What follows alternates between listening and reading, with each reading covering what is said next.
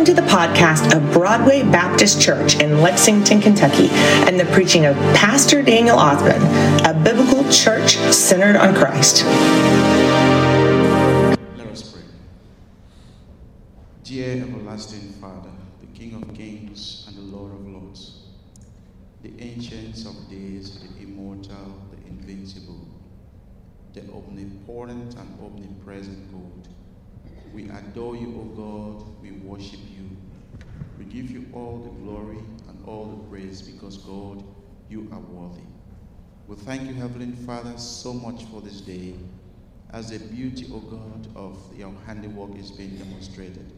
We thank you, God, for the sun. We thank you for the brightness. We thank you, God, for sustaining us by your grace. We thank you, God, for bringing us here this evening. Oh God, we make our hearts available for you so that what you have for us this evening, Father, you will just write it on the tablets of our hearts. God, that when we leave this place at the end of the day, we will find several reasons to glorify your holy name. Holy Spirit, we pray and surrender unto you. Lord, speak to us through your word. Speak to us through this vessel. Heavenly Father, we want to pray and confess our limitations weaknesses and sins unto you. O God, our Father, in our sinful nature, inclinated with sin, sometimes we commit sin without knowing you. We want to confess and ask you, O God, that may you forgive us and cleanse us from every impurity. We know that God, sin is a hindrance. It acts as a hindrance with the flow of communication between you and us. So, Father, take away any obstacle of sin amongst us this evening so that the Holy Spirit will be able to move and manifest as, as the Word of God is being brought here. We pray for your peace. We pray for your fellowship spirit amongst us in Jesus' mighty name. Amen. Amen. Good evening, everybody. Um, a few days ago, um, Brother Daniel texted me. I was at work and he asked Rapheal, I'll be out of town. I'll like you to preach and uh, just text it back to him and say, yeah, sure, I will. I'd love to sing for you. So um, this evening, as you all know, I will be preaching from the book of First Thessalonians chapter 5. Uh, First Thessalonians chapter 5, beginning from verse 1 to 11. If you have your Bible, please turn with me to the book of uh, Thessalonians. First Thessalonians chapter 5, beginning from uh, verse 1 to verse 11.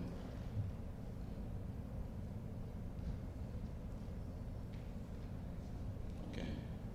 So I'm going to read the first 11 verses of First Thessalonians. So I read. About the times and the seasons, brothers and sisters, you do not need anything to be written to you.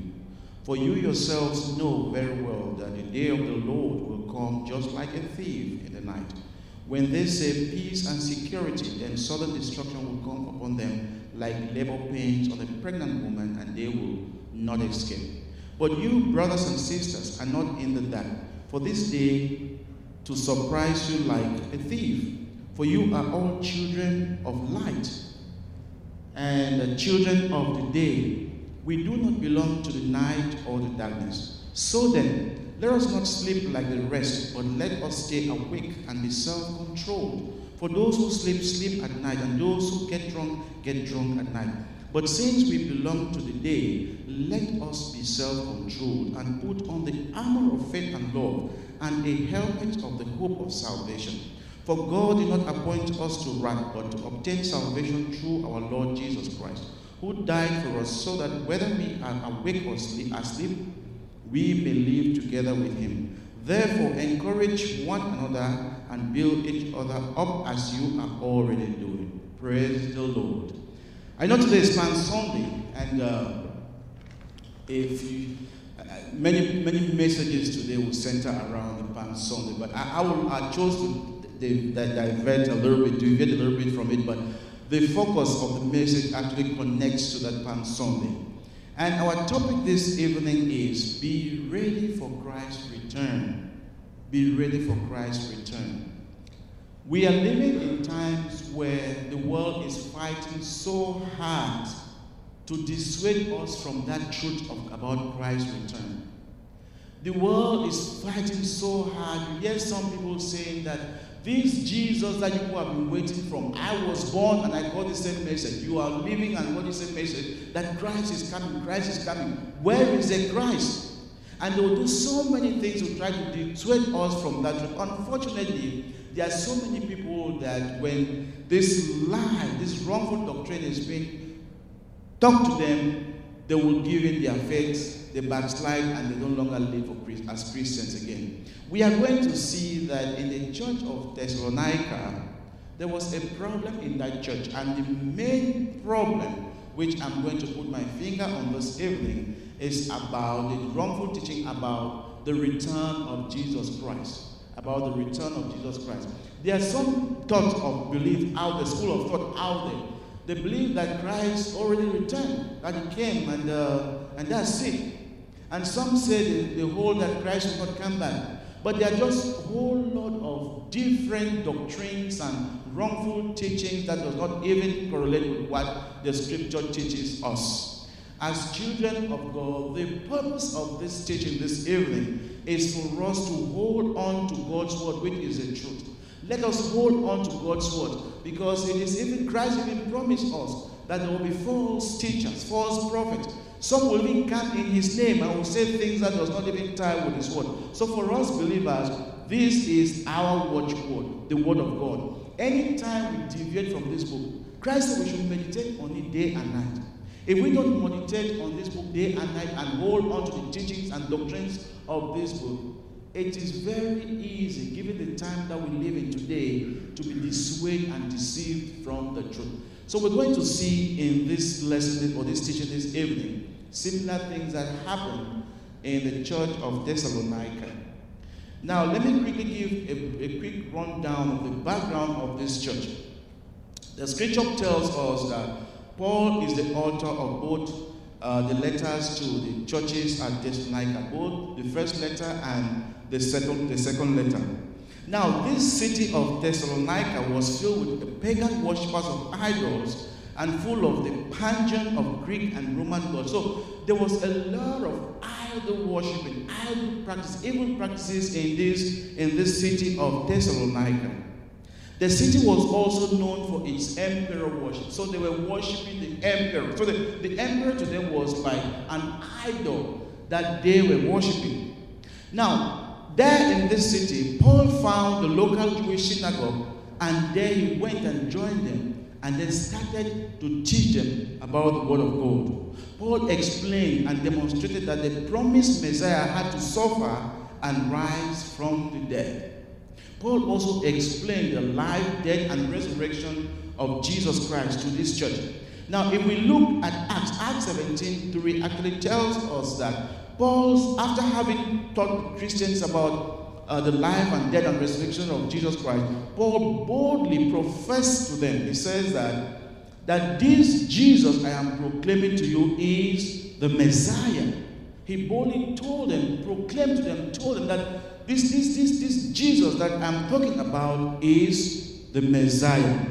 Now, as we see on, as the background story tells us, some of the Jews were persuaded, along with some of the devout Greeks who were worshippers at the synagogue, and some women also. They believed in what in the teachings of Paul. They joined Paul and Silas, and then this is how the church at Thessalonica was born. Now, there was a problem here. Those unbelieving Jews, they became jealous. They were jealous at Paul. So they decided to go and stir up crowd against Paul and the new teachings that Paul was teaching and was gaining grounds of followers following him. Now, during this time, they were worshiping in one young man, a convert house called named Jason. And so the Jewish leaders, now those who did not believe in Paul, they went down to this young man house. They arrested all these believers who were believing in Jesus Christ. And they took them now to the Jewish council and forced them now to pay fines for the practice of new doctrine that they were having in his house. Now, during the night, the Christians in Thessalonica now, the believing Christians now, they took Paul and Silas during the night and then they, they sent them to move on to Berea, where they continued with the doctrine of Jesus Christ. And then now, when Paul has left, now this little church at Thessalonica was growing, they were doing very well until they started having problems. They started having problems. There was a problem of, of leadership, there was a problem of the wrongful doctrine, which I'm going to preach on, which I'm preaching on tonight. So there was a problem now. Then, as we pick up now from our lesson now this evening, we see that. So Timothy reported to Paul that the church was suffering affliction, even though they were holding fast to the faith. This church actually was a believing church. They hold, they held so strong to the faith. They believed in the teachings of Paul and they believed in the teachings of Jesus Christ about the, the Jesus Christ being their Lord and Savior. They believed in that so much but they were still going through persecution. There is a lesson I want us to learn here. As believers, each time you stand on the truth, each time you hold on to the truth and you live the truth and profess the truth, you must face persecution. Persecution will come, persecution will come either from your close ones, it will come maybe from where you are walking, it will come maybe from your, from your neighbor. Just know that some way persecution will come. Even in our churches, Christians do persecute Christians. It happened and it is happening. But the good thing about this is that this church at Thessalonica, even though they were having persecution, even though they were going through all these difficulties, they still held on to the faith. Christians, we ought to hold on to our faith in the Lord Jesus Christ, regardless of what our environment may dictate unto us. We need to hold on to the faith about the God, the Jesus that we believe in. Hold on to that faith. Look only unto Him. Let us not move our eyes and focus onto Him, even though we, it is likely that we will go through persecutions. So Timothy sent this message to Paul about the state of the church. They were doing well, but they were also going through serious persecutions. Now, there was some doctrinal misunderstanding that was going on in this church. You see, that's the importance why, as Christians, we need to know the, the Word of God. Christ tells us to meditate on it day and night. Anytime we lose connection with the Word of God, it is just easy to fall on anything. Because I'm telling you, the devil is so skillful that those, those so called false prophets, they are so eloquent in their talking. They make things to look, look so real in their presentation. They may even take a passage out of the scripture and then tune it and add certain things inside and present the same scripture to you. If you are not having the spirit of discernment and the spirit of wisdom to detect that what they are saying is lie, you believe to them. You believe you fall to what they are telling you. So that is the importance of knowing the scripture. Meditate on it day and night and knowing the scripture and holding on to it. So this is actually what happened in the church at Thessalonica as uh, Timothy presented it unto Paul. So there was there were two problems here, two misunderstandings about the second coming of Jesus Christ, and there was also the problem of, of respect for leadership that was affecting the church discipline. You know, um, I think in our churches today, even though this, this passage was talking about the church at Thessalonica, Thessalonica, I want to think that it is still affecting us today. We still have some of these problems and even more in our churches today.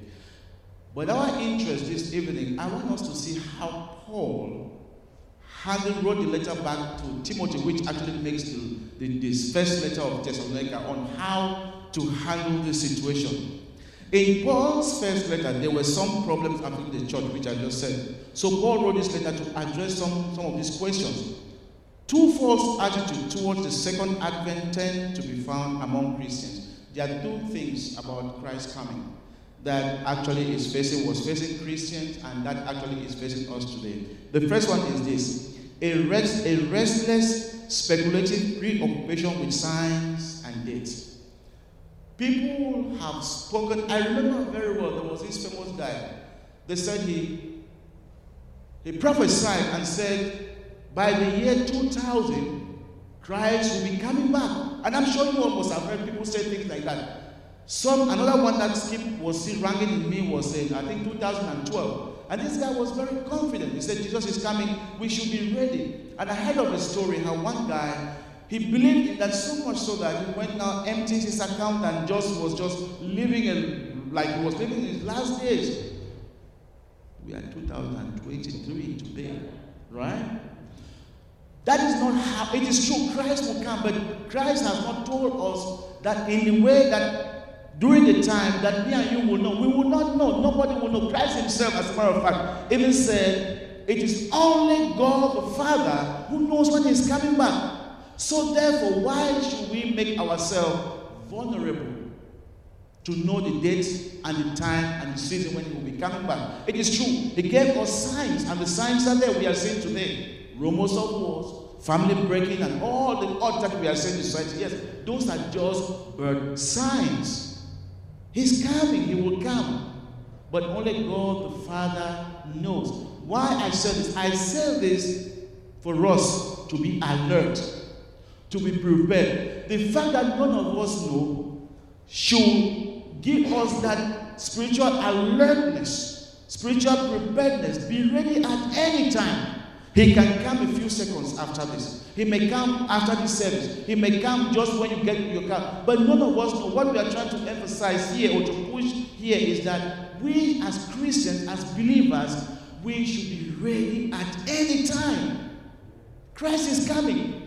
Nobody knows. The scripture did not tell us that he will be coming at a particular time. What we know, the scripture, as it reveals to us from Jesus' own word himself, is that only God the Father himself knows. So that tells us that we should be prepared, we should be ready. So a lot of people they are being caught up with this uh, uh, speculation about the time, about the season, and uh, and all these things.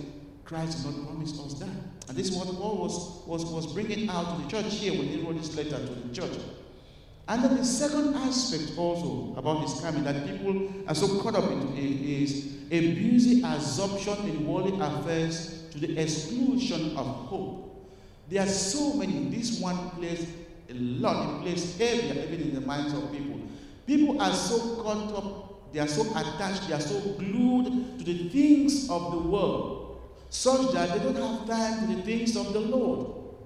People give and devote a lot of time, they devote a lot of power, a lot of money, a lot of resources to the things of the world. I want to say something. I'm not to those of you who are UK fans, okay, I'm not stepping on your toes, okay, but I want to say something when I was coming, when I was driving and it just dropped into my mind. I read a lovely, wonderful brother of mine in the Lord. He was here in his church no longer.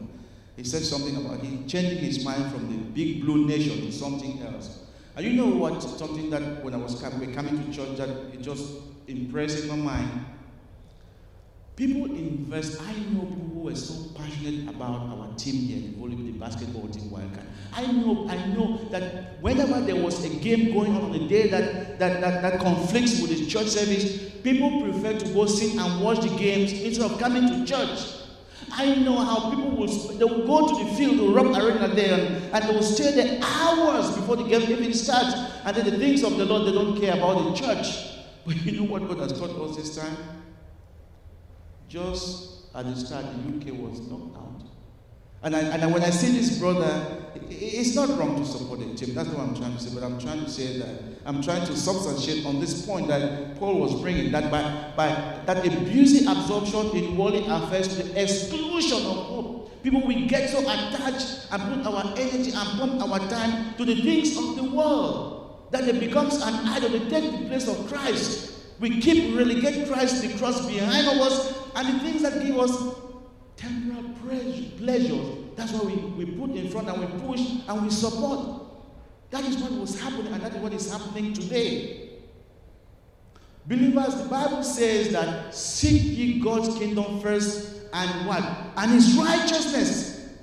That means we need to make God our preference, the top of the scale of our preferences. Anything that we want to do, we first of all position number one on that list Jesus Christ first, God first, before any other thing can fall in place. That's a situation that was happening. And because of this, people become lukewarm. They become so cold to things of God. Let me give you an example. If you tell them lying, if you care so much about your relationship with the Lord, do this. I, I bet nobody should do this. But just imagine that you do this any don't come to church just just say okay you don't come to church one day that day you don't read your bible that day you don't pray If you are a committed child of God who is perfect, who, is, who reads and studies, meditates, and you pray every day, when you do it once, then the next day you will find yourself dry. Imagine that you keep on putting in front the things, the things of the world, you put them in front of the cross. And you say, No, let me, first of all, let me do this and do this and do this, and by the end of the day, maybe I will pray or read the Bible, come to church. You realize that at the end of the day, you are exhausted, giving up all the strength, and you you now worn out. You realize that you don't even pray as you used to pray. If you do that once, that's how you we back now become cold. We become cold, and you the, the, the, the love of God is being watered down because we put the cross behind and we put the things of the world, put all the energy. And that's why Paul says that a busy absorption in the worldly affairs to the exclusion of hope. It excludes when we put things of the world ahead of us, we no longer have hope in the Lord. We don't have, trust in Him. Because you know, the things of the world is right, facing us, and that's where we're getting our temporal, temporal uh, pleasure and happiness and satisfaction from Him. And it would, it would take away our preparedness, and the Lord might take us on surprise. We don't want to be in that position, do we? So Paul was writing to address this situation. So Paul wrote to correct to correct some of these misunderstandings. And in the process, he showed us that Christ's return gives us true hope. He tackled it as follows. There are four uh, things measured or areas that Paul actually he addressed when he was writing this letter to. The first one is the first three verses uh, is the unknown time. This, then from verse 4 to 5, encouragement and assurance. Verse 6 to 8, exhortation to be watchful. And also uh, from verse 9 to 11, added encouragement. I want us to go into this verse now and look at it verse uh, the way I wrote it down. So the first thing Paul made to these people to understand, to the church at Thessalonica to understand, even making it for us also to understand about this his letter is this. From verse 1 to 3 of, um, of, uh, of, of this first Thessalonians, Paul talked about the unknown time. About the times and the season, brothers and sisters, you do not need anything to be written to you. Now, this is the point, like I said earlier. If we know the truth, if you know that the scripture says that Christ is coming, and the time that is coming, nobody knows, only God Himself knows, why will you bother about knowing the time? So Paul says that it is not for me and you to be worrying about the time because scripture already carries when Jesus spoke, he says that only God the Father knows. So knowing about the time of Jesus Christ coming is not any big issue. It's not big deal for believers because scripture already tells us, yes, he is coming. Why should we bother about the exact time that he's coming? Why should a church be worried about there is to know the exact time, the exact date, and the exact season? No. All those thoughts they come from the pit of hell because when you know the truth, when we know the truth and hold on to the truth, yes, those wings will come, will not be moved, will not be shaken because Christ has told us. So Paul told them, he said, This is not for you. You know the truth already. It is not for you. And he goes for in verse 2, he says that for you yourselves know very well that the day of the Lord will come just like a thief in the night. They know this thing, they know this thing that God has already told them. So it will come because now, because the thief comes in the time that none of us know. That is why when you leave, is there somebody who left the house open when they come to church now? No, because when you leave here, you don't know what is happening. That's why you prepare. You are always proactive, making sure that when you get out of the house, you lock your door because a thief can come at any time. You will not know. They don't announce. That is why you, you come in, you lock your door, and you make sure that you keep your belongings secured. So, to as children of God, we should get ourselves ready. Be prepared, be ready at any time. Let nobody deceive us that this is the time that Christ will come. But He is coming. Have that in your mind. Keep that at the back of your mind that He is coming. But let no other person try to make your faith to shake from the Lord to know that this is what is coming. No, Christ has not told us that. But one thing is that He is coming. So it was not supposed to be a concern for the children of God, the, the Christians and the church at Thessalonica, to worry about these wrong doctrines and teachings that was going on because Paul had already taught them the truth. Then in verse 3, he says this. Paul says in verse 3, when they say peace and security, then sudden destruction will come upon them, like labor pains on a pregnant woman, and they will not escape. So when Paul about when they say they will, so Paul actually was referring to here to those people who were given the wrong doctrines, referring to unbelievers, referring to those who don't know the Lord, referring to those who are trying to, to, to, to stir up division and to cause this church to bring all this wrongful teaching. Those are the people that Paul was addressing. You know, because these people, people who don't know the Lord, they don't care about anything. Everything they care about is just their pleasure. They care about their enjoyment. They don't have time and you get time to pray and come to church and, and do things with the Lord. They don't have that time. And that's why Paul was making them to understand. He said, These people, when they say peace and security, then so, so they are believing here on human's own protection, on human's own ability. So they have, they, just like I said there are so many people who have actually made that presumption about Christ coming. Some said it was 2000, some said 2002, some said 2012. But nothing has happened. We still have those people today who are very, very blunt about their positions, about being powerful prophets, as they say, who can determine when Christ is coming. So Paul was cautioning us, the Christians here in Thessalonica, just as he's doing today, he said that this is not for us. He said, brothers and sisters, this is not for us. This is not for us. And he was saying, I said, when they say these people don't believe in the Lord, he said, when they say peace and security, then sudden destruction will come. That means that we don't we don't have to listen to them because they are they don't they don't detect when Christ is coming. They don't detect when Christ is coming back. So we should not listen to what they say because what the information that they feed us with is not going to help us. Now that's what Christ said when they say peace and security, then destruction. So we don't listen to them. Our hope is in the Lord. So that is the first thing Paul brought to them about the unknown, unknown time. It should not be an issue for believers to worry about Christ coming. You already know that Jesus has said it. God is coming. So why do we get worried? Why do we listen to this noise of this storm of destruction out there and make us, you know, to shake a little bit about our faith in the Lord about His coming? We don't have to. So Paul was telling them, you don't have to be worried. Then we go now from verse 4 to 5. Paul actually brings an encouragement and assurance here to them.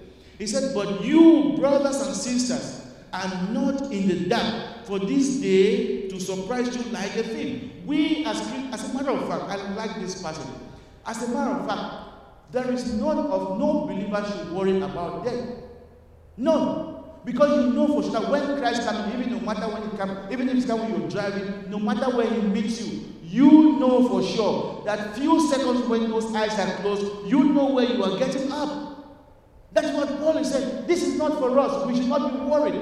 We should not allow the devil to disturb us, to, to destroy us those wrongful teaching. You should have enough confidence whereby if something should happen to you, or if Christ should come and meet you anywhere at any unannounced given time, my goodness, it should not be a problem. You should be looking for that moment. That is why he was giving this, this assurance and encouragement to the church, which we are also giving to ourselves today. It is true we are living in times where it's, it's, it's, it's really frightening when you open your eyes really wide and look at the world out there. It is frightening, but it should not in any way disturb us Christians. We should walk big heads high up and focus on the cross, only on the cross. And, and with the assurance that God, as I leave my house today, if it meets me, if you meet me anywhere, Lord, your name be glorified. I will be with you the next second. That is the kind of attitude that Paul was actually building and trying to inculcate in the life of these believers. And I'm trying to do same to us this evening, brothers and sisters. Listen, this God that we serve him is a big and mighty and mighty God. This God that we serve is the all-powerful, the ultimate. There is none like him. Let us put our trust in Him and live every day with that trust focused only onto Him and close our eyes, or better still, put some spiritual filters in our ears and our eyes as we walk around so that we will not fall into the devil's trap. Praise the Lord. Paul goes on, he says in verse 5 in verse 5. He said, We are children of the day. So we do not belong to the night or the darkness. You know, there is often day and light is, is always referring to to, to, to, to born again Christians, people who are in the law. We are, we are referred to the day or light. And darkness and night is often referred to evil, those who are lost, unbelievers. And Paul is trying to say, when he mentioned day and night here, he's trying to give the impression that, listen, we are the light. We are children of. We are God's children. We are the redeemed. We are those who are saved. We are those that Christ, that we, our names are written in God's book of life. So we are not people who live in the dark. So we should live as such. People who live with confidence, people live with trust in the Lord, people who live the life that is focused only on Jesus Christ. We should not at any point in time doubt our faith. We should not allow the devil, we should strive not to make creates of vulnerabilities where the devil can capitalize on that. Focus on the Lord. Put our trust and focus only on the Lord. Because Christ is coming. Christ is coming. And the good thing about it all is that He's going to come when none of us knows. So that should tell us that we should live as children of the light. Now, when we go to verse 6 to 8 here, Paul actually is, is giving a word of exhortation to, to be watchful. He wants us to be watchful. And in verse 6, he says that, So then, let us not sleep like the rest, but let us stay awake and be self controlled. 7. For those who sleep, sleep at the night, and those who get drunk, get drunk at night. But since we belong to the day, let let us be self controlled and put on the armor of faith and love and a helmet of the hope of salvation. It is very important to know that Paul actually brought in some ingredients of encouragement that we ought to encourage each other here. First of all, he says that, he specifies again, he says that those who sleep. Now, Paul brings another very important aspect here sleep. Sleep is what he was trying to say, he was not referring to like sleep, sleep in itself. Paul was referring here to the people who are not awake in the Lord, those who are not alert, those who are not looking forward to, to the Lord. These are people that they don't have time for them. They just live their own life and, and have their own program and they live the way they want. But us who live, who are children of the Lord, we live every second for the Lord. And we live as on and everything that we do, we do as unto the Lord, and we live for the Lord. That is why we study the Word of God and you come to church. You are, we are not lazy as per se our spiritual life and understanding. We, we, we invest our time and our existence unto the Lord as long as we live. But those who know the Lord, they sleep and they do whatever they want, they don't care. And so Paul was bringing this exhortation as children of the light. Our focus should be in the Lord. Verse 8 says that, but since we belong to the day, let us be self controlled and put on the armor of faith and love. Very important. Put on the armor of faith and love. If we don't put on the armor of faith and love, then it will be easy to get yourself tainted with all those wrongful doctrines. Fear will come in. If we don't have faith in the Lord, they can say anything and we become afraid and tend to follow and believe what they're saying. But when we have our faith and trust and love in the Lord, that solidifies us with Him. It solidifies us with Him. And that's why He was bringing this here to these Christians, as I believe is speaking to us also this evening. And then He says also, He says that, and a helmet of hope of salvation. We don't need to doubt about, no Christian need to doubt, you don't need to doubt about your salvation. The moment you receive Christ in your life and Christ comes in your life, you don't have to doubt. Hold on to that faith. It's a raw faith. Hold on to that. This is what Paul was saying. If we don't hold on to that faith, then anybody can say anything and will become so, so, so complacent. The world that we live in, it takes the scripture to deter the teachings of the world. It takes faith in the Lord. It takes love in the Lord and faith in the Lord to stand onto that truth and to move on. And that's what Paul was bringing here. And the last thing from verse 8, from verse 9 to 11, he added more encouragement. And this is what he says in verse 9 For God did not appoint us to wrath, but to obtain salvation through our Lord Jesus Christ. It is this same Jesus Christ that we're debating about is, is coming. When some were saying he has already come, and, and, and, and Paul was telling them, listen, it is only God alone who knows when he's coming. So he is bringing this here to say, for God did not appoint us to wrath, but to obtain salvation through our Lord Jesus Christ. God has not appointed us, He not called us to wrath. He called us to obtain salvation through Jesus Christ. So if God actually did not appoint us to write, then therefore means that we don't have anything with the teachings of the world because our position in the Lord is, is what matters and what the scripture tells us about. So Paul brings this word to encourage them. He brings this word to make them to understand who they are. And he says that this is just I said, Who died, verse 10, who died for us so that we live together with him.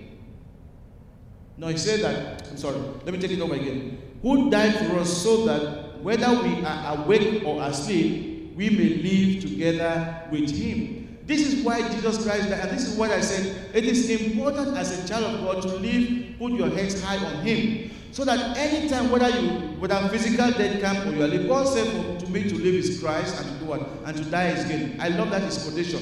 So that when you, you live a life where when anything happens to you, you don't have anything to regret because you know that even if you are living, you are living for the Lord. And even if you are dying, you are dying for the Lord. Live that kind of life. That is what Paul is calling us to live that kind of life as people who has a purpose. As people who have a journey, we are undergoing, taking a journey. Live that life, we have a destination where we are going. When we don't have focus, when we don't have focus and, and pointing onto the Lord just and look unto Him, it is easy to fall. I said it once, a friend, he said, he's a blessed memory, he said one thing, he said, Anybody should have one thing that you value so much in life that you hold on to. Because if you don't have anything that you value, that you hold on to so dear, so strong, you can fall onto anything. And that is true. Us Christians, if we don't value our relationship with the Lord and take it so seriously, then we can fall onto anything that is being taught out there. That is the truth. And that is the same thing Paul is teaching this church and said, this, hold on to the doctrine that you have been trained, you have been taught. Don't listen about these people who are coming, giving wrongful doctrines about the coming of Jesus Christ. For Jesus Christ is coming. The scripture says he is coming. Nobody knows. Don't listen to what they're telling you. He is coming. So therefore, get ready, be prepared, because when he comes, nobody knows when he will be coming. But he is coming. He might meet you at anywhere. He might meet you at any time. He might come when you are sleeping. He might come when you are awake. He might come when you are you at work. He might come at any time. But just make sure that at every second in time, wherever you are, as long as you are still breathing, just make sure and get ready.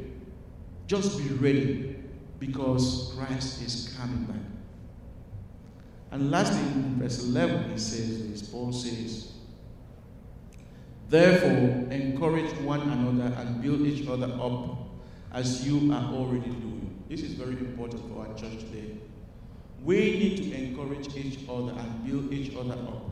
Not to look at each other and criticize and look at their mistakes and look about their weaknesses and look about their limitations and look about what they did and what they did not do and look about what they're supposed to have done and have not done. This is not what the scripture tells us. The scripture says we should encourage each other all the time. Encourage each other, encourage each other. And there are so many ways in this church, Broadway Baptist Church, that we can encourage each other. There are so many ways. We need to learn to encourage each other. Brothers, listen again. Paul says this in verse 11. He said, Therefore, encourage one another and build each other up as you are already doing. We encourage and build each other up. This is our obligation. This is a command that we ought to do. Listen, this race is for all of us here. It's not for one person. One person cannot fight it. And that is why we need each other. That is why the church of God was created. We need to encourage each other. You know what? Coming together, you know what it means? It means a lot. There is power in this garden this evening. Seeing your face, I am encouraged. When I see your face I see, I am encouraged. When I come and hear people talk about testimonies and we share like that, I am encouraged. And that is why the psalmist says that how good and how pleasant it is when brothers come together. We need to encourage and build each other up. Please, please, please, I dare say this. Don't be that one that the devil will use to pull a fellow brother or sister down in the Lord. Don't be that one that the devil will come and open your ears to gossip and you pull down a brother and sister in the Lord. Don't be that one that the devil will use to want to destroy God's church. Anybody who's tried to destroy God's church, God will destroy you. Nobody has ever tried to fight the Lord and succeed. Anybody who tried, the devil tried and he failed. So if me and you try to pull God's church down, we will fail. God will destroy us. Let us encourage each other and build each other up. That spirit of gossip has to leave God's house. That spirit of hate has to leave God's house. The spirit of division is supposed to leave God's house. The spirit of all the egos and isms that is affecting the church of God, it must leave. Because you know what the scripture tells us? We need to encourage and build each other. If you must encourage and build a fellow brother and sister, then you will not speak negative about the brother or sister. You will not hate that brother or sister. You not look at them and give all kinds of criticism and how they were supposed to, to be. You not sit and criticize and hate and talk about the pastors and, and talk evil, evil about the pastors. Yes, everybody do have big uh, weaknesses as human beings. But do you know what Paul is telling us? That when you see your pastor has some weaknesses, go and build him up, encourage him and build him up. Don't crucify him. Don't judge him and sentence him. Encourage him and build him up. If you see a fellow sister or brother in the church, the choir master, the Sunday school teacher, the whosoever, the, anybody here, you see them struggling, go build them up and encourage and build them up. Don't sentence them to death. Don't criticize them and say, oh, well, no, that's not what the scripture is telling us here. And this is the same vulnerability that was created in the Thessalonian, Thessalonian, the Thessalonian church that Paul was writing this letter to address. We have work to do in this Broadway Baptist Church, brothers and sisters. We know what the work is, we know what the assignment is to build and encourage and build each other up. Because this is what Christ wants for us to do as a church. That's why Paul was telling them in that church of Thessalonica. At the end, he said, Listen, therefore, I've told you everything about you.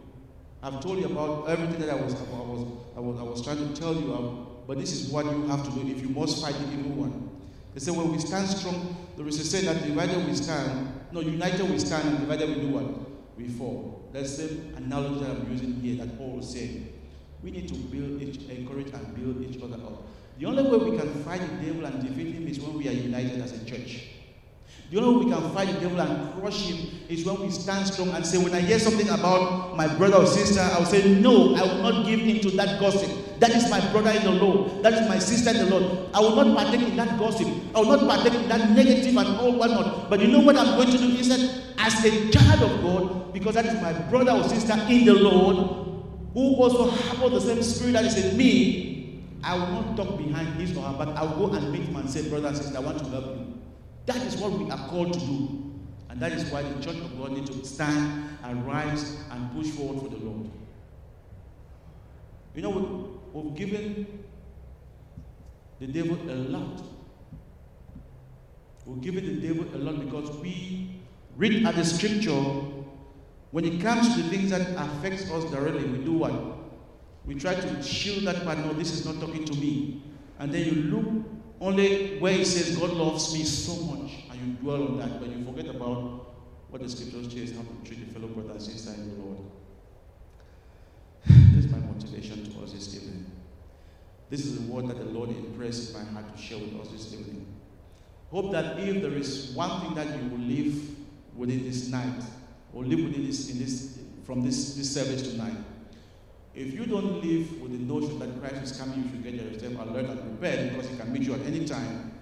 I want you to live with this that you have the responsibility. It is your responsibility to encourage and mold a fellow brother and sisters in this church. Amen. The decision is yours. We prefer to follow God's word and live for Him and wait for His coming. We prefer to help and cracking and widen the cracks of our church and, and talk ill, ill, evil against each other. You know, Paul, I think he was, he said, I think Paul's scripture says somewhere that any house that is divided shall not stand. Any house that is divided shall not stand. I want us to be on our feet, brothers and sisters. Let us pray. Just stand with me and let us pray, please. I want every head bowed and eyes closed, and I just want to ask this question. I believe strongly the word of God never goes out. Sharper than two-edged sword, never goes out and comes back void. Is there any way in your life that you feel that this message this evening has touched you and you just you want your fellow brothers and sisters to pray with you? Please just indicate and come we'll pray for you. We'll pray together. Anybody wants um, an experience, transformation, um, make peace with God. Anybody who wants to invite Christ in their lives if they have not done it so, I think it's an opportunity. Is anybody? Let us pray. Father, we want to thank you so much for this evening. Believe that Holy Spirit you have spoken to us. We admit our weaknesses and our limitations. We also believe that God, nothing happens by nothing takes you by coincidence and nothing happens by surprise. Everything by you this evening has been planned, and this word has been planned by you. And you know why, God, that you gave us this word this evening. We ask you that, oh God, may you help us, oh God, to be strong. Help us to be that, that force that will, will not hesitate to build our brothers and sisters and to encourage them in you. We know your word says that we should not forsake the assembly of the righteous, and we should encourage each other as we see the day approaching. Help us to be that, that, that force of encouragement, Lord. Just pray you bless each and every one of us this evening and you take us back home to our individual houses, becoming the, the, our weekly activities that Lord, you bless us in everything that we do and protect us, oh God, and, and sustain your name through us. In Jesus' mighty name we pray with thanksgiving. Amen.